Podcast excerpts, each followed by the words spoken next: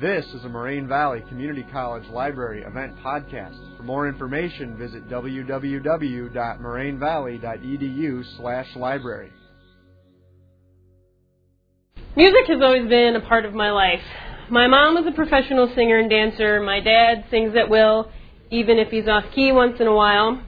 And they always had music playing in the house when I was younger. Of course, I'd join in and sing along and dance and have a good time. And I'd always sing along to my favorite musical, which was Annie, and my aunts still don't let me forget to this day. At some point after age five, I shut down and became extremely shy. I don't know how it happened, I don't know why it happened, but it did. And I dreaded talking in class, and standing at the chalkboard made my heart race. I mentally begged the teacher not to call on me. My quietness even got me picked on because I wouldn't say anything. So it was pretty awful. According to my mom, I told her it hurt to be this shy. Something my outgoing parents just couldn't understand. I couldn't give a, uh, give a presentation or even just play a tuning note in band without sweaty palms. I wanted to be invisible. I'd shake with nerves. I could feel my heart pound through my chest. My whole body would get cold. Yet deep down, I longed to be in this singing spotlight. Like I said, my mom was a performer. She even had a record. And my dad would sing anywhere. Plus, both of my siblings had leads in musicals, and they sang in bands over the years, so people knew they could sing. They weren't shy about their abilities, and I envied them. I could sing well, but I just couldn't do it in public or in front of anyone. Oh, Alone in the basement? Sure. By myself in the car? Absolutely. No one heard me sing solo, not even my own family. But I'd often imagine myself killing the audience with my performance as a lead singer in a band or wowing people on stage in a musical. But they always remain fantasies of something I just couldn't do.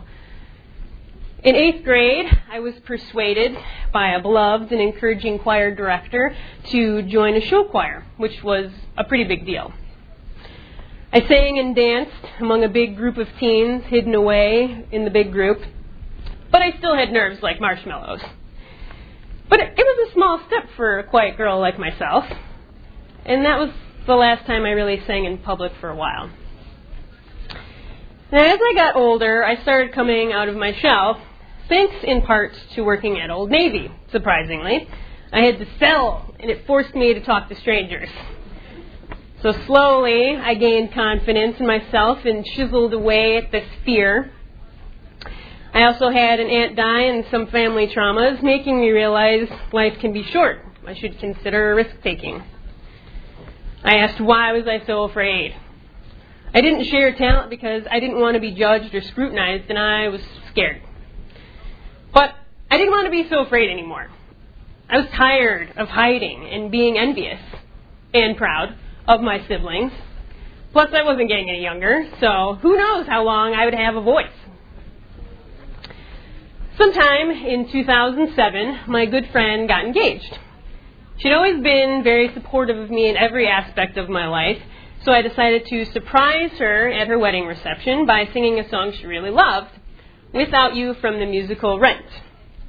Now, I put off even thinking about this for a while and didn't even practice until a couple days before the wedding. My sister was going to play the guitar and sing the duet part, so I had some support in my real first performance. So when the time came, I might have had a little liquid courage, but I needed it. My body still went cold and I was shaking. When I got to the microphone, I told everyone how incredibly nervous I was. But I really wanted to do it for my friend. So I got applause and encouragement, and you can do it. Now, I've yet to hear this recording, but I wasn't booed off stage, and I made my friend cry in a good way. So apparently that went well. Maybe I could sing successfully in public after all, and maybe on my own next time. I was chipping away at this public uneasiness. In January 2011, we gave my dad the gift of participating in a Cubs fantasy camp in Arizona where he was coached by and played with former Cubs players for a week. We were going to head out there and watch him starting that Thursday. And at the start of the week, he called to let us know that Eddie Vedder, frontman for Pearl Jam and known Cubs fan, was at the camp. He didn't know who he was, but we all did, so we were pretty excited. He said he volunteered my sister to sing the national anthem at the Campers versus Players game that Saturday at Hohokam Park, where the Cubs have their spring training. And I didn't want to be left out, so I suggested my sister and my brother and myself sing the anthem, something we'd never done in public before. So the night before the big game, we practiced, putting harmonies together for the first time, me singing the melody, getting pre-game jitters about singing in front of a big crowd, and Eddie Vedder. the next morning, my sister had some sinus infection telling us, I have one more good national anthem in me. so we practiced a couple times in the car ride and once at the park. We were all shaking, especially since we'd be singing in front of Eddie Vedder. And we were introduced, we walked slowly to the microphone, took a deep breath, and I started us off. Was it perfect? No! I'm a perfectionist, of course not. My voice was shaky the entire time, and there were so many people watching us, but we did it. After the game, my dad told us that Eddie Vedder walked up to him, said that was the best version of the national anthem he'd ever heard. Seriously? Yes, he did. Plus, we had compliments from lots of the players, so that was pretty cool. Later that night was the camp banquet. Now, I'm not overly bold, but I wanted to talk to Eddie Vedder and confirm his praise of our singing abilities, or at least ask for some performance tips. And he was mobbed at the banquet, and I didn't want to be a stalker. So I thought I missed my chance. I was bummed out. At least, you know, he was there and he saw us. So when the party was over and we were leaving to pack my dad up, my aunt said she thought she saw Eddie around the corner talking to a friend.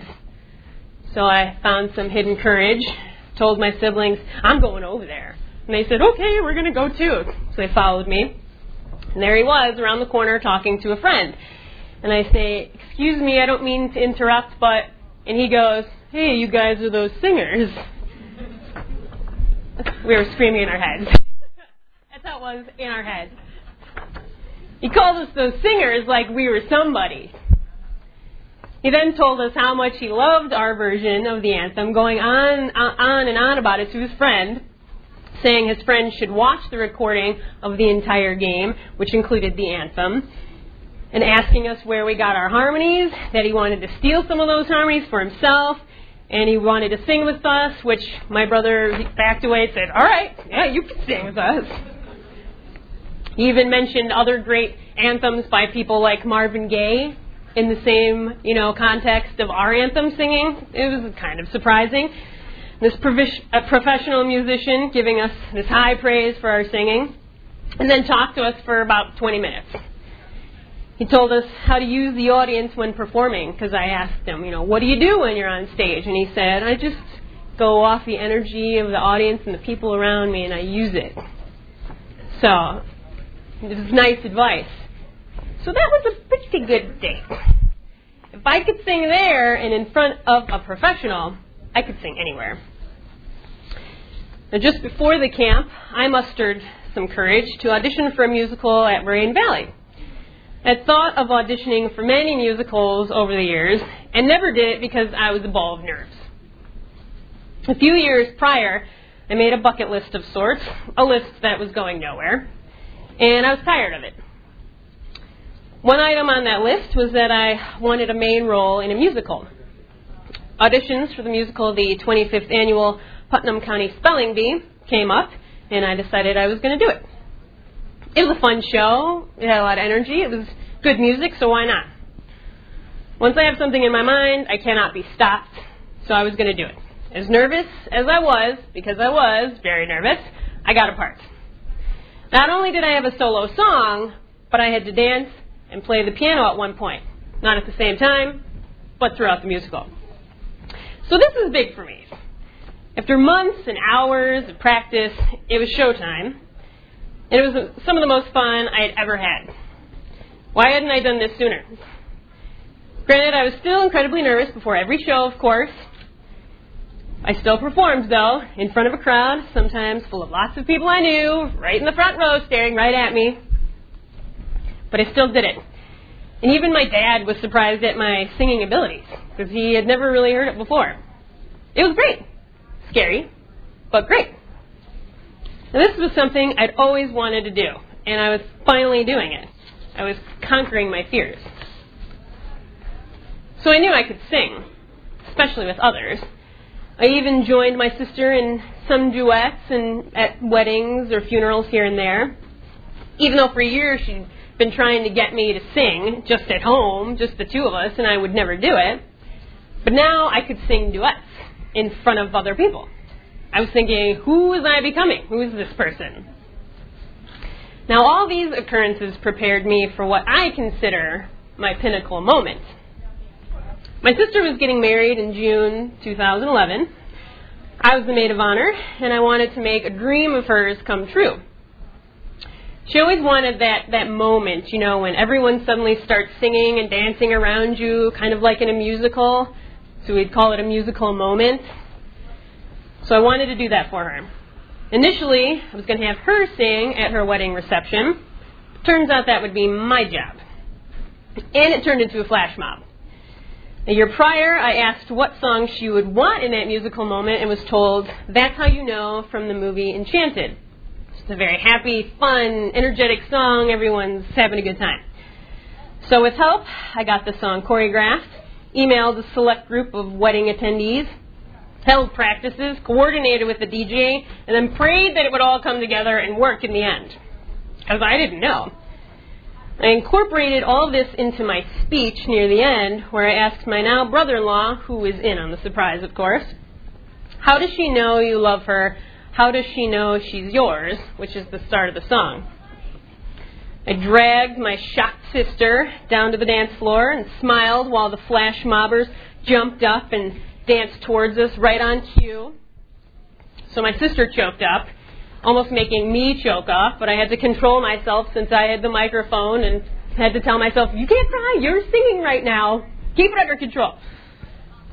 So I did it. It was another nerve wracking moment, but turned into my sister's favorite part of the reception and an awesome maid of honor speech.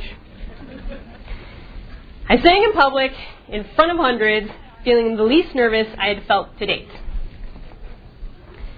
Now, conquering fears takes time. It doesn't just happen. You have to want change. And I really wanted to change before it was too late. I didn't want any what ifs or regrets. I should have done that. Why didn't I do that? Could I imagine all these performances 20 years ago, or 10 years ago, or even 5 years ago? No way. No way. I shock and amaze myself sometimes. To get to this point is such an accomplishment, not only to me, but to my family, who's they've seen me grow all this time. I still get intimidated performing in public, and don't ask me to sing on command. But I'm not paralyzed in fear anymore. At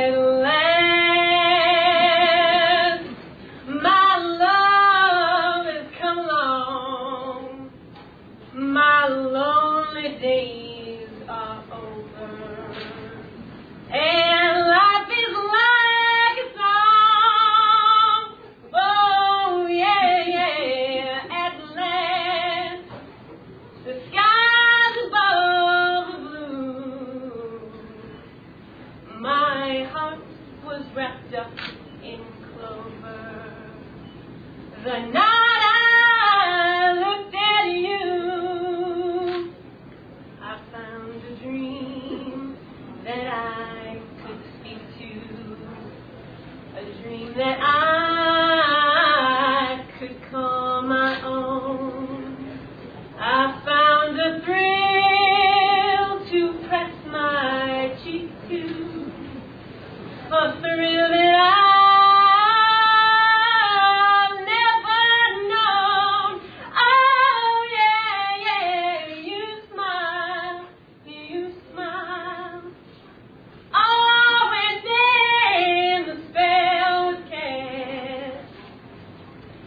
here we are in heaven.